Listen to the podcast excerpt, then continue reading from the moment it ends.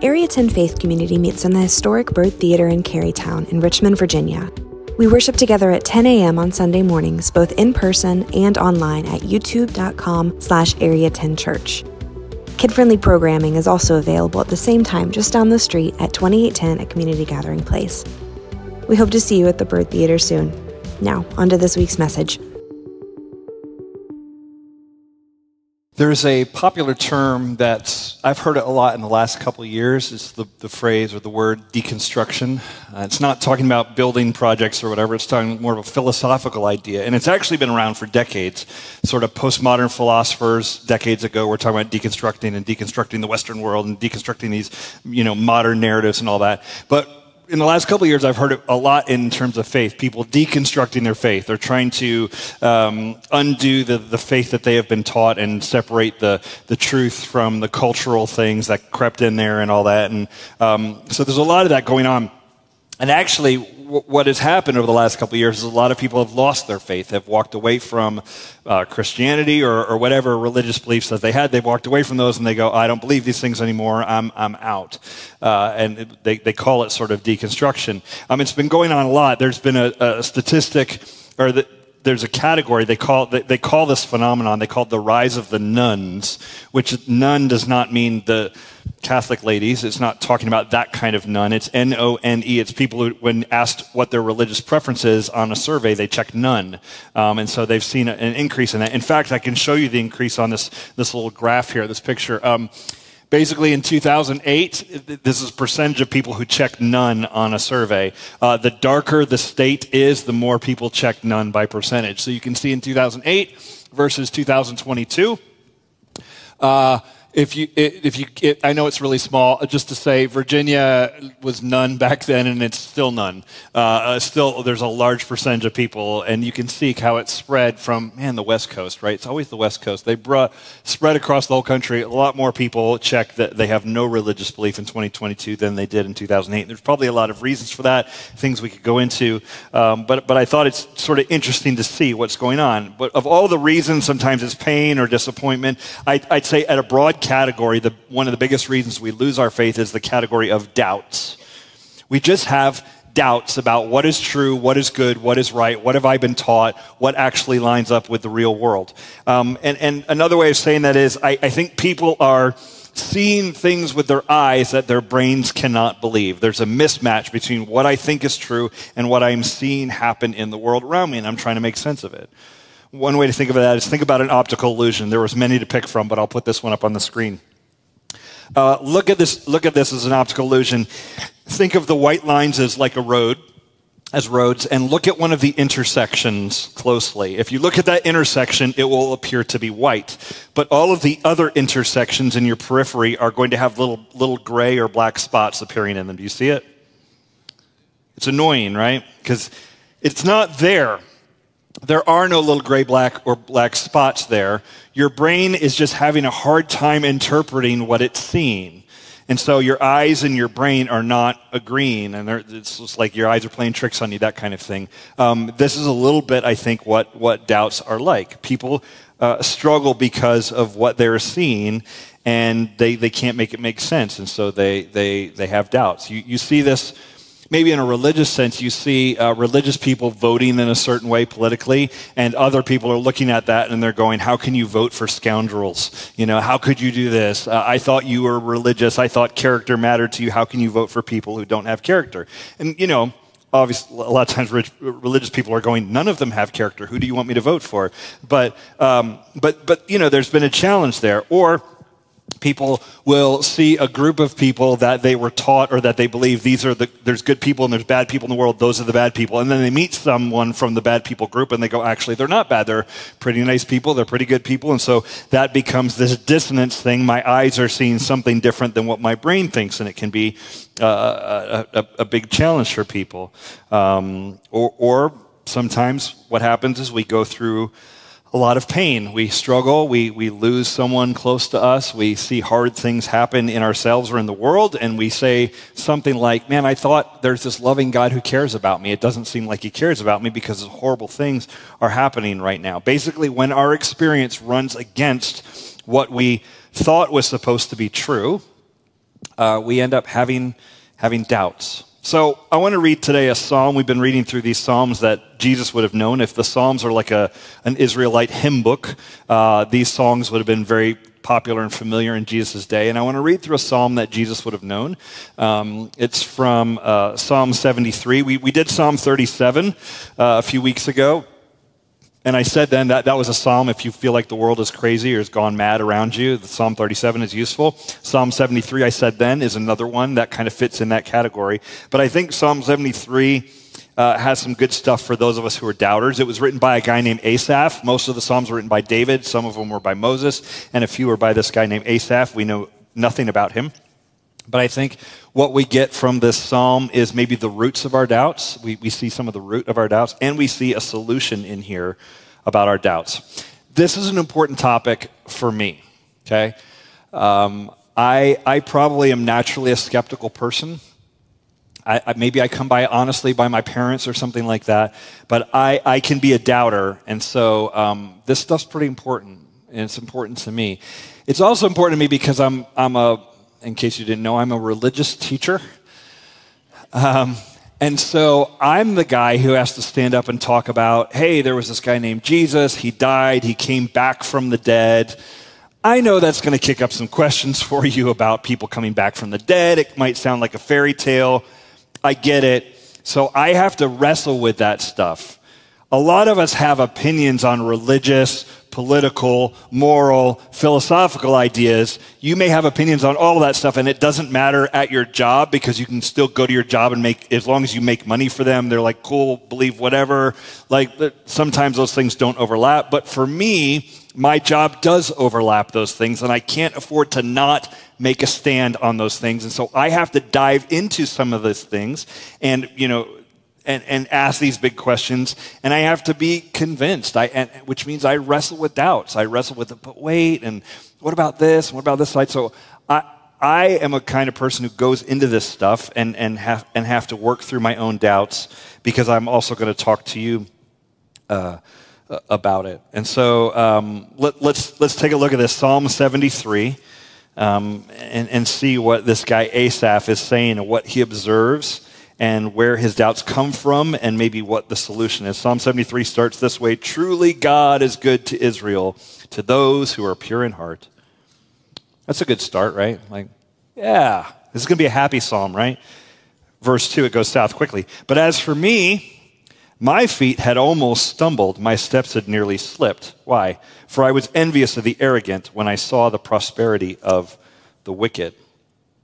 So it's a nice song of praise, good opener, but goes goes badly quickly. Um, he says, uh, surely God's good, good people in Israel, but as for me, you know, it, like God's works for other people, but as for me, my feet nearly slipped. Now, this isn't um, a, a skeptic necessarily. This isn't a non-believer like an atheist or whatever. He's acknowledging God. There is a God of Israel. He's true. He's good. So he's coming from that place, but he's saying, but actually, I almost stumbled here. Like, I'm struggling. I'm struggling. He's, he's not in the valley necessarily, in the pit. He's coming from a place of a believer, maybe trying to take the high road, a moral person, whatever. And he's going, yeah, but I'm struggling here. Um, I'm getting a little bit wobbly. Why? Because his eyes are seeing things his brain can't comprehend or don't know what to do with. Um, and specifically in verse three, he says, I saw the envy, he's envious of the arrogant. He saw uh, prosperity with his eyes. So the doubt comes through your eyeballs first, okay? He sees the prosperity of the wicked. And he's like, those guys suck. And they're winning. Like, what is going on with horrible people that are doing really well? This is this is a this is a, a doubt. This is a tale as as old as time. When you see terrible people get away with it, or get healthy, or or have a good experience of life, you're like, okay, if there's a just God in the world, then those terrible people wouldn't be getting away with this. And so you, this drives you to doubt. You, you ask the kind of the classic doubt questions about God. You say, is he there? Is he fair? Does he care? Are you seeing this, God? Because this looks really bad. And I, and I'm, I'm either, you're either, you either don't exist or you do and you're just not fair about the way you handle the world, or you do exist, maybe you'd be fair, but you just don't care. You don't care what's going on with my family or my brother is doing to me or my, you know, or, or this group over here or or what's happening in the Middle East, like Middle East, like you just, maybe you just don't care. And and um, and so what I want us to see here in, in this psalm, and I and what I want us to know, and I think this has been a shift for me personally over the years, because I've taught about doubt before, but one thing I'm I'm warming to and, and, and maybe have, have opened up to personally on this topic is, is this. Doubts can be positive. Doubts can be positive. You see this actually all over in other areas of life. Like pain is positive.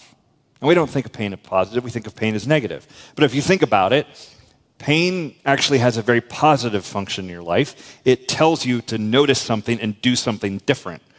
Very obviously, if you touch a hot stove, you will feel pain and you'll pull away. The reason you feel that pain is to stop you leaving your hand on the stove and losing your hand as it burns off.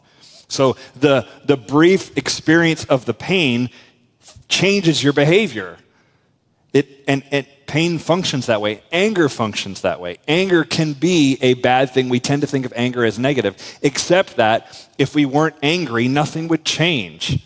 In a lot of cases, we wouldn't fight injustice because it wouldn't make us angry. You're like, ah, injustice, who cares? No, like when, when you see something wrong and you get angry about it, that's actually, it doesn't feel good, but it's actually a positive thing.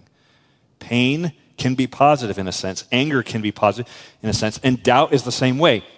You can experience these doubts and you can go to a very dark place. Or the doubt can get you to re-examine your life, re-examine your faith, and, and drive you into a deeper understanding, and it can actually um, deepen your faith. You see this um, if you read through the Scripture. So we, I mentioned before, we have formation groups that are reading through the Bible in a year. They're on this plan, and we have been reading through, uh, so far, Genesis through Deuteronomy over the last few months. And um one of the things I, I just love about it is it's it's almost like a, a necessary counterbalance to the idea that Jesus loves me, this I know, for the Bible tells me so, and and and, and like we, we we often can come to God in this like it's a warm blanket that helps us feel good and all that kind of stuff. And you read Genesis through Deuteronomy, you're going to see God showing up in some ways that are pretty uncomfortable to modern ears and to modern readers. You're like, ugh, that's that's rough. Like he's doing some stuff. And what I appreciate that about that is if God is who he is, then he can't cleanly fit in the box that I want to put him in. Like there's got to be more there. Or or or if, if God cleanly fits in the box that I put him in, then I probably made him up. Like I, I made him up so he would fit nicely in what I already believe. But there are things you read in there you go, man, this is outside of the comfortable space for me. This is uncomfortable. This is weird. And it can drive you to doubt, man, I don't know about the God who does this thing and interacts this way, like I'm not sure. Or it could drive you to re-examining your faith and helping you get a bigger picture. Because the God, the lovey-dovey, you know, buddy Jesus is maybe fine in air-conditioned, comfortable America with a good economy, but maybe that lovey-dovey buddy Jesus does not work in Bosnia back in the day or in Rwanda or in, in current struggles in, in Russia, Ukraine, Israel, Palestine. Like maybe we need a fuller picture of justice and a fuller picture of how do we deal with people who are dealing with real pain and suffering and hurt. So the doubts that we might have, even when we read the Scripture, can actually, if we let them, they can drive us deeper into our faith. Um, they can push us from Jesus loves me, this I know, to I also worship a God who's able to handle death and divorce and disease and, and genocide and pain and all of that. All that is to say, um, I don't think all doubts are bad. I think they can be positive. Just like pain makes you pull away from heat, so you're not in more pain. Doubt can make you re-examine your faith so it gets deeper. So our, our approach, I love this verse, the book of Jude, second to the last book in the New Testament. Just as a little aside, Jude twenty-two says this, and have mercy on those who doubt. So when we run into friends who are doubting and are in a hard space, the response is not, stop it, don't have doubt, you know, turn the frown upside down or whatever. Like That's not the, that's not the move. The move is have mercy on those who doubt. Okay, you're in it, man. You're, you're in a season. Let me not chastise you for it, but let me just walk with you. Maybe offer you some other perspective, but let me just walk with you through your doubts. Let me have mercy on you because this is a hard season. Um, so how do we react when, when doubts settle on us or, or others around us? Um, I, I think Psalm seventy-three actually gives us some ideas. Number one is this, check your motives. First, first, first thing to do, check your motives. Listen to what he says again, verse three. For I was envious of the arrogant when I saw the prosperity of the wicked. What is the source of his doubts? It's not pain necessarily. His doubts are coming from envy and observing prosperity of people who are pretty crummy. So he's seeing wicked people prosper, and that drives him to doubts. Now, what those wicked people are like, verses four through fifteen, give us a, a perspective of that. Actually, I'm not going to read them to you. Joaquin just read them to you. So if, you, if what Joaquin was reading from when you're listening to that, you're like, this sounds a little dark. Yes, that's what he's talking about. This is the people. And honestly, if you go back and read it, Psalm four through fifteen, he's talking about Israelites in the ancient world, like one thousand B C or whatever it is. But it, it fits modern Americans too. Like there's a lot of stuff there that you're like, ah, this is uncomfortable because he's, they're, they're kind of talking about just the way we can all tend to be. It's uncomfortable. So there's a, a, a common problem here is um, the idea, the belief that I'm following God, therefore I should prosper. And doubt shows up when you see other people prospering who are, who are being wicked or not following God. What, what I've noticed is that doubts often present to us as if they are valid, um, like intellectual problems. Like I just can't make it square in my head, and we think it's about our thinking entirely. But there's more to it. There's actually a, a deep emotional experience of it. I, I read this. Um, I didn't actually read the biography, but the biography of Steve Jobs Uh, contains a story about his experience with church when he was a kid.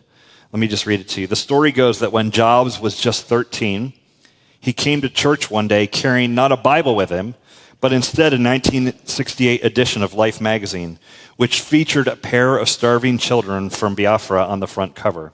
He approached his Lutheran minister and asked, "If I raise my finger, will God know which one I'm going to raise even before I do it?" The pastor answered, "Yes, God knows everything." Jobs then pulled out the Life cover and he asked, "Well, does God know about this and what's going to happen to those children?" To which the pastor responded, "Steve, I know you don't understand, but yes, God knows about that." After such a perplexing, dissatisfying, and even maddening response, Jobs announced that he didn't want to have anything to do with worshiping such a God, and as a result, he never went back to church again. Honestly, and this is probably my professional bias, but I read that story and I just feel bad for the pastor. Like he tried to get that right, like, you know, and, and maybe had that conversation gone differently, we wouldn't have iPhones in our pockets today. And we can debate whether the world would be better for it. Um, but, you know, a thirteen-year-old kid is like, "Tell me why." And you're like, I know you don't get that. Like, you know, to to go into like, your brain is not even developed enough to understand the nuances of what I would tell you about this, but I'm just going to tell you this. And then he's like, "No, that's a terrible answer," and I'm going to, you know, what, like, but here's the deal. The, as I read that and think about it, Jobs is not bringing an intellectual puzzle to be solved. He's bringing an intellectual and emotional mystery to be dealt with here. Why, how does this work? Why am I seeing these things with my eyes that my brain doesn't understand? But it's not just his brain doesn't understand, his heart doesn't understand. When we have a strong emotional reaction to something, it's not just an intellectual problem, it is an emotional problem. And, and that's where we need to understand. Look, if you say to me, "I don't believe that God exists," I could, I could talk to you intellectually. Like the first question, if someone says to you, "I don't believe God exists," the first question I would ask is, "Tell me about the God you think doesn't exist." It's a weird response, right? But but really, like, If you said, well, I don't believe in a God who's like an old man on a chair and a throne, I'd be like, me neither. All right, next. I don't believe that God either. Like, what, what are we talking about? Let's define the terms. What is it you don't believe in? Like, those are intellectual conversations to have. Why don't you believe in God? Okay, all that. But honestly, more often, um, I have other questions that I want to ask when someone, I don't believe in a God exists, especially if they've got heat about it. I would, what I'd want to ask is, why are you so upset? Who hurt you? Tell me about your disappointment. What, what has not worked out the way you thought it was going to work out? Or honestly, and this is weird, you're going to think this is out of left field, but if someone says, I don't believe in God, maybe my follow-up question should be, who are you sleeping with? Who do you want to be sleeping with? Because it's complicated. Our motives are complicated. Our desires, our wants, these things get mixed up and shaken about in a cocktail of thought and emotion and belief and, and all of these things kind of, and they come out as, I don't believe in God. And it's like, well, I bet there's a lot more going on there in your entire body than just what your brain thinks about a particular issue. If you're in a season of doubt, I would encourage you to check your motives, to really drill down into it. I had a friend, um, I, I, maybe I've told this story before, I, I can't remember.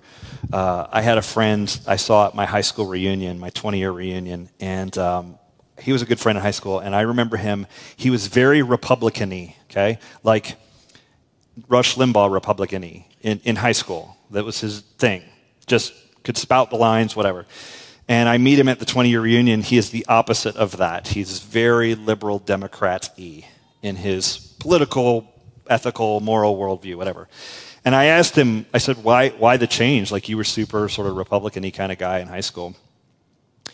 And he basically said, well, I got out on my own, I lived on my own, and I basically thought through the issues, and, and it made more sense to me. So, like, like I thought, I've intellectualized basically my way through it, and now I understand these other views are the right view. And I, and I thought, well, I mean, that's kind of true. And I don't, I don't know what's in his head, right? Like, I, I'm just from the outside as an observer, I'm like, also, here, this is also true. You lived in Manhattan for twenty years as a lawyer. I'm guessing that you quoting, you know, Rush Limbaugh as a lawyer in Manhattan is not going to get you matches on Hinge. I'm just guessing.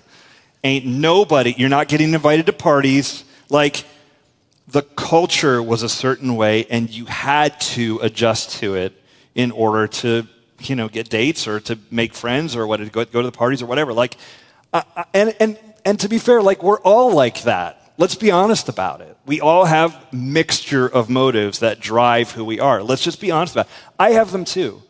I'm a, I'm a religious person. That's safer to be in Richmond, Virginia, I suppose, than, uh, than Manhattan probably. Um, You know, there's probably more people that I could find that have similar views. And, and maybe, and I'm a Christian, so maybe maybe I'm a Christian because I grew up in America. Like, if I'd grown up in India, wouldn't I be Hindu? Probably. But the truth is, I could grow up in India and be Hindu, and I could grow up in Germany and be an atheist, and I could grow up in America and be a Christian. None of that, all of that are factors, but none of that really covers the whether those things are true or not. Is Hinduism an actual path to God, or is Christianity the way? And that's not, that doesn't say anything about whether it's true. It just says something about um, how we might be biased, or or how um, how how we might come to the answers that that we come to. All of us have mixed motives, and so maybe the question to ask yourself is not, do I believe in God? But maybe the question, as we're going through our seasons of doubt, the questions to ask is, what do you want to be true? That's a, that's a desire question. What do I want to be true about God? What do I, what do I want to believe right now? Peel back the layers a bit. I mean, sometimes we deconstruct our faith and lose our faith because of hypocrites, or church leaders aren't doing what I want, or Donald Trump, or some nonsense, right? There's some reason. And, it's, and sometimes we lose our faith because of that, but sometimes we lose our faith because we think that God wants us to be a certain way, and we just don't want to be that way. And actually keeping him around is kind of annoying because he's going to cramp our style. Like, I, I, I think that also happens. So first step when we're in season of doubt is to just check your motives. Like, look in a little bit and maybe bounce some ideas off a friend, which brings me to my second point. Psalm seventy-three, After he describes what people are like, he goes down in verse sixteen, says this, but when I thought, when I thought how to understand this, like why do the wicked prosper, right? He goes, when I thought how to understand this, it seemed to me a wearisome task. Until I went into the sanctuary of God, then I discerned their end. He's like, man, people are awful, wicked people are prospering, and I'm trying to figure it out, and honestly, I'm exhausted trying to figure it out. It is a wearisome task, he says, to even figure out why stupid people are getting by.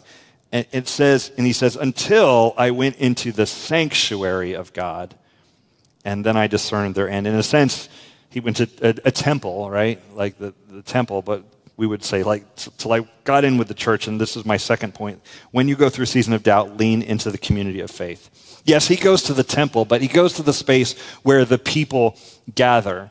And I think doubt flourishes when we have to carry it by ourselves, but our doubts can dissipate when we find people who can walk alongside us and can carry them with us and can help us in the moments when we feel weak. And then when we feel strong, we can help them in their moments of weakness. Doubts are better handled when we handle them together. Um, and, but I think there's more to it than that. It's not just, um, he says, I went to the sanctuary of God. It is not just that there are other people there that are helping me carry my doubts. I actually think the gathering in worship as a community is very helpful when we're in seasons of doubt. This is one of the most frustrating things about twenty twenty was government saying, no, you can't gather together. I'm like, no, the gathering matters. And it matters because when we worship together, we lift our voices together, we sing words together, we sing things that even if we're not feeling them in the moment, they, they stick with us. We take communion together, we the bread and the juice, we share these things, we eat these things, um, we, we give, give financially, um, Which, which has an effect on our hearts. Like there's, there's a whole body experience of gathering. And I think that's actually important because your doubts are a whole body experience. Your doubts are not merely intellectual. Your doubts are your heart, your mind, your soul, your in your body, sensations that you're having. And the way out of the doubt is not just, just think a little better. The way out of the doubt is a whole body experience. And this is why I think actually worship matters, that we that we gather with the community. It helps us to engage ourselves and remember the truth. Asaph saw the community, the sanctuary of God, as a place to get needed perspective. And he actually got perspective on the wicked that he was envying. Verse eighteen, listen to what he says about them. He says, truly you set them in slippery places. You make them fall to ruin. How they are destroyed in a moment, swept away utterly by terrors. And this is the last idea I would say is this. Notice, number three, notice where you stand. He's, he stumbles in the beginning. He says, I stumbled in basically in his doubts when he saw the wicked prosper. But something about worship and coming together, he was able to discern their end, he says, and he said, you make them um, basically get swept away in their terrors. You know, I think we can see this now. There are moments in life when we all are in this together, and we're all in these big moments. Um, an election, a war, economic downturn, pandemic. There are these things that we all experience. And when we're all feeling some pressure of a thing like that, this is when you can see where are you really standing. Who is thriving here, and who is getting swept away in in terror? Um, how many people get freaked out about dying? It's uh, sort of the classic denial of death that is very um, prevalent in our culture. I actually talked to a friend this week, and he had just attended a funeral of a friend of his. And I said, how was it? And he said, I think it was really good. He said, in a in a sort of stoic sort of memento mori, remember that you will die idea. He said, I think it's good that I experience it, and and and it reminds me that this is coming for me too one day, and, and I need to pay attention to how I live. And I think there is tremendous value in that. Um, but I think a lot of us live with the denial of death. We're going to work, we're going to get educated, you're going to date, you're going to have maybe get married, have a family, And you're going to worry about all that and focus on all that, and then you're going to try to make money and then more money and then vacation and all of the things on, uh, on American life. And all of that, if you stay really busy and engaged in all of that, it'll allow you to not think about that this too will end and that there's, there's that death is coming for you too. And, I, and you know, it's a depressing thought, I guess. Like, who wants to go there? Um, but the pandemic was a reminder that this all ends. And I think what you can observe is that those who freak out the most are those with the most to lose. Those who are like, oh no, if, if you really believe that this life is all there is, you're going to be the most freaked out when this life is coming to an end. But Christians, if they're really believing and following and living out their faith, should have something different. The Apostle Paul says it this way, Philippians one. Listen to what he, ta- listen to what he says. For I know that through your prayers and the help of the Spirit of Jesus Christ, this will turn out for my deliverance. That is my eager expectation and hope, that I will not be at all ashamed, but that with full courage, now as always, Christ will be honored in my body, whether by life or by death. For to me, to live is Christ, and to die is gain. If I'm to live in the flesh, that means fruitful labor for me. Yet which shall I choose? I cannot tell. I am hard-pressed between the two. My desire is to depart and be with Christ, for that is far better. This is a very different idea about death. This is a Christian idea about death. The idea is, um, you know what? There's something there for you too. There's a future. There's eternity. You're going to be with Christ. You're going to be in, in paradise. This doesn't mean we should be enthusiastic about dying. I'm not in a hurry. I don't want to go. I, I still feel like there's more to do here and experience. Um, But I'm also convinced that this that we are living and experiencing is not all there is. And the pandemic was a reminder of that. Something, if not that, something will bring me to an end. And, and what are my options there? Where am I standing compared to my neighbors?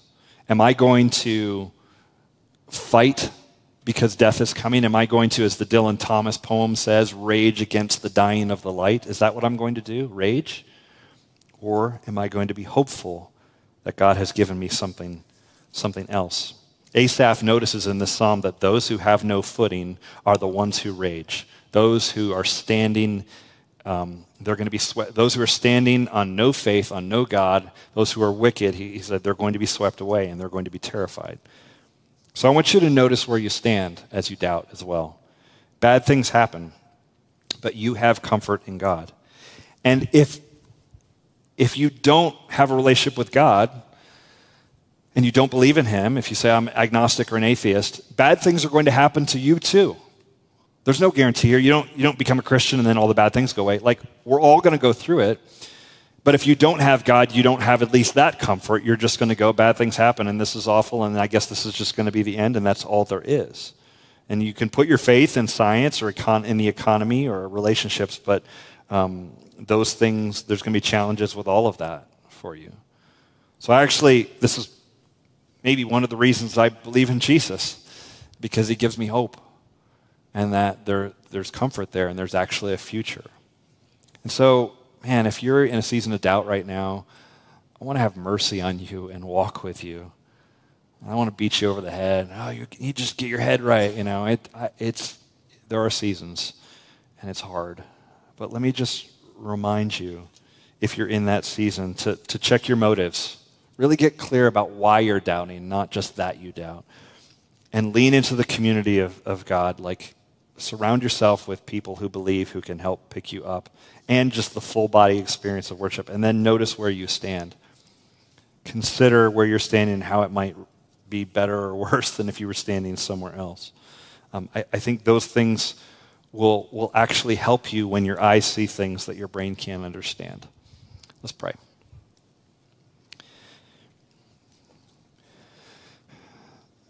God, doubt is a very real and necessary part of faith. It is uh, the, uh, the other side of the coin that we need to recognize. So God, I pray we come out of this viewing doubt as a potentially positive thing that we can have and grow through and come out re-examined and stronger on the other side. Um, God, I've seen over the years people have doubts and it it it cripples them, it, it makes them weaker, it makes them angry, or um, and, and I understand those reactions. I pray you uh, you do something different here. You uh, take the doubts that float around in our minds, and you help us build on those, and those drive us to um, growth and, and a stronger, more resilient faith because we've wrestled. Um, thank you, God, for being the God who does answer, who hears us in our pain, the God that is there, the God that actually is fair, and the God that actually cares. Thank you for being that God, and I proclaim that even in the moments when I'm not feeling it. Um, and I pray that we all, we all do so. Thank you, Lord. In Jesus' name we pray. Amen.